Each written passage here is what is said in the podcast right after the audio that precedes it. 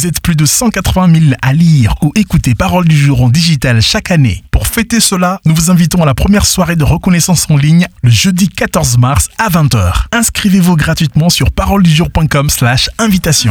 Parole du jour, chaque jour un mot d'encouragement avec Bob et Débigas. Mon fils, sois attentif à ma sagesse. Proverbe 5, verset 1. Suivez vos propres conseils.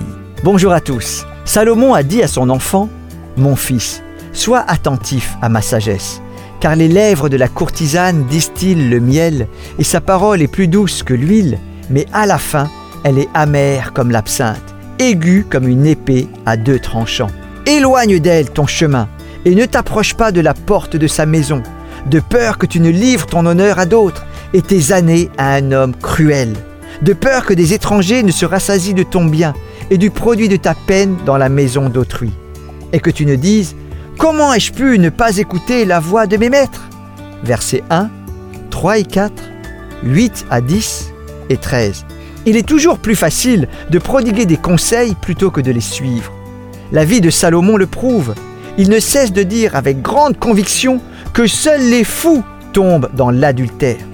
Pourtant, il n'a pas tenu compte de ses propres conseils et de l'avertissement explicite de Dieu concernant le fait de prendre trop de femmes afin que son cœur ne s'écarte pas. Deutéronome 17, verset 17. Salomon a épousé 700 femmes. Résultat, ces femmes détournèrent son cœur vers d'autres dieux et son cœur ne fut pas tout entier à l'Éternel. 1 Rois 11, verset 4. Question. Si Salomon avait tant à dire sur ce sujet précis, était-ce parce qu'il était lui-même vulnérable ? Parfois, les dirigeants dénoncent les points faibles qu'ils constatent chez eux. Une chose est sûre, si Salomon avait suivi les conseils prodigués à son fils, sa vie aurait été très différente. Voici donc votre parole du jour. Suivez vos propres conseils.